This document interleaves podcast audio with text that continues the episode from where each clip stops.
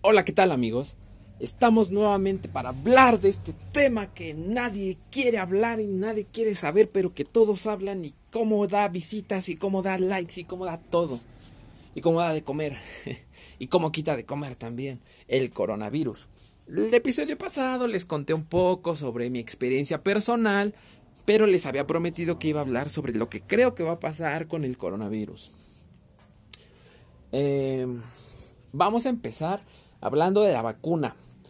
Para empezar, para empezar, chicos, la vacuna es solo una pequeña luz. Yo la veo como una herramienta, no como el final, no es como la espada Excalibur que va a terminar con todos los males.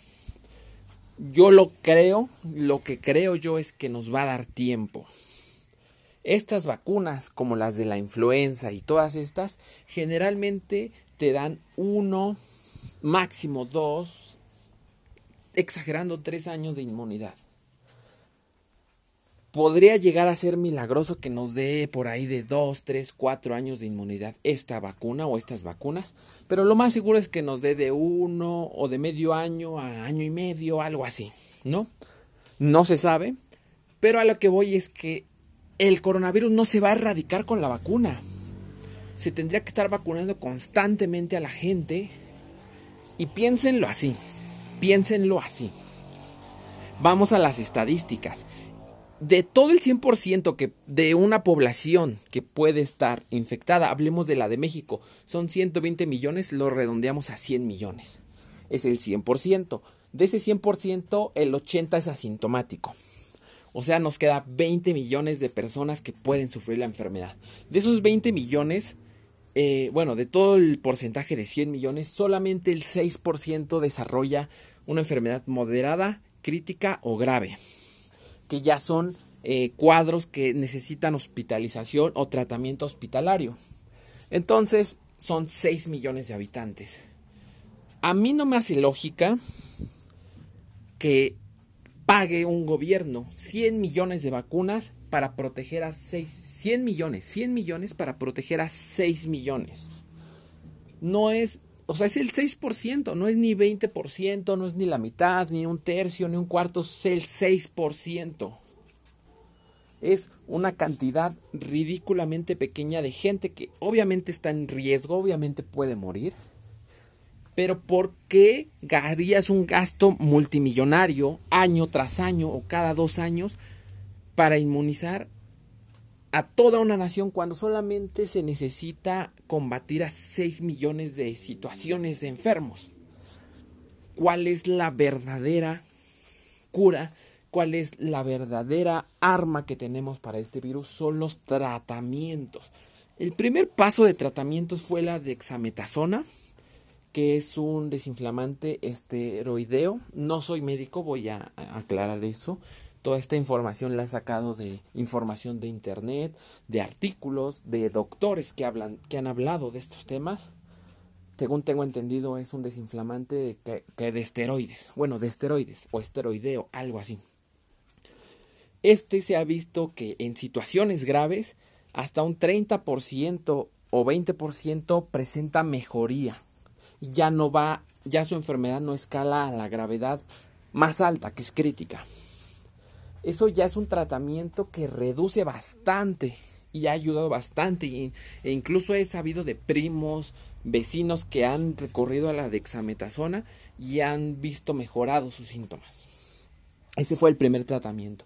Pero ahora lo que yo creo que va a pasar en este año 2021 y lo que debe pasar perdón, para este para realmente salir de esta enfermedad.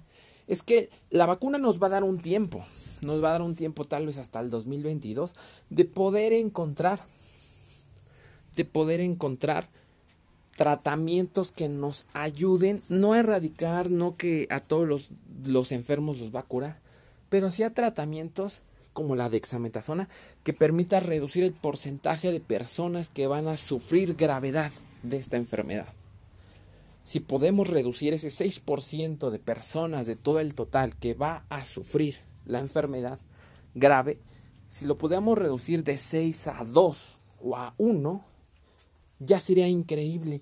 Ya tendría eh, tal vez estadísticas de influenza ya dejaría de ser una pandemia o sería una pandemia controlada.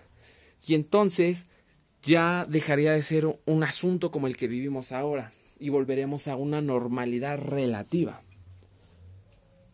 Mm, eso es lo que tiene que pasar. Yo he visto en internet que ya hay, hay, infinidad, ¿eh? ni siquiera hay que investigar mucho para saber que no solo hay infinidad de vacunas que están siendo probadas y estudiadas, sino hay una infinidad de tratamientos que también se están estudiando, que se están eh, probando, que están en estudios clínicos, que de alguno de esos cientos o miles pueda surgir uno, dos, tres, cuatro que nos ayuden. Creo que eso es lo que ahora necesitamos apostar.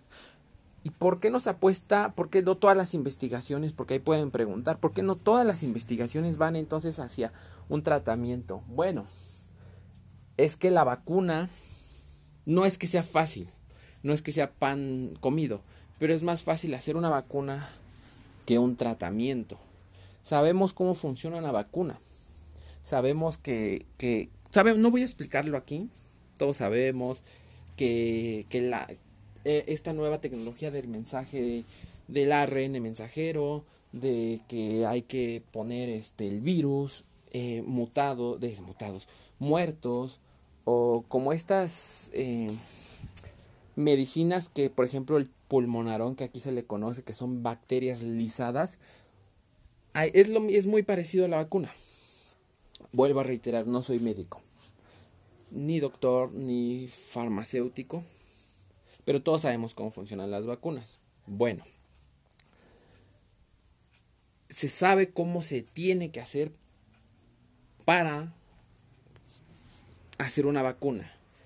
Los procedimientos para esta son muy novedosos, han sido difíciles, no son nada sencillos, pero es mucho más fácil hacer una vacuna que un tratamiento efectivo y eficaz.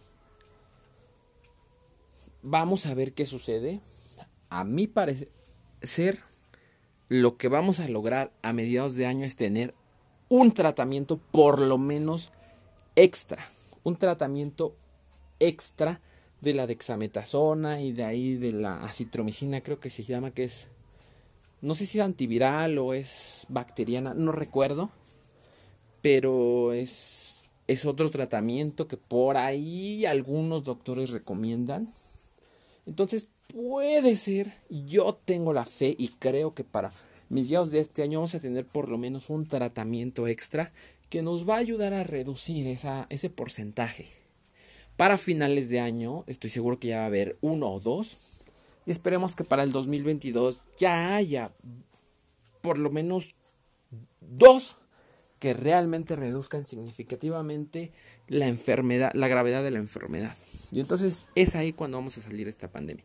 Ya no me voy a extender más, ya lo he dicho todo, eso es lo que creo que va a pasar, eso es lo que va a pasar. Y pues no tengan tanta fe en una vacuna, porque las vacunas también tardan mucho tiempo en ser probadas, en ser, eh, este, en ver, este, pues todos estos controles clínicos. Entonces, si esperamos a que la vacuna sea la solución, vamos a tener que esperar hasta el 2024, hasta que haya alguna que nos asegure que lo va a erradicar o nos va a dar inmunidad por bastante tiempo. Pero por ahora los tratamientos son lo que nos van a salvar. Muchas gracias y hasta luego. Síganse cuidando amigos.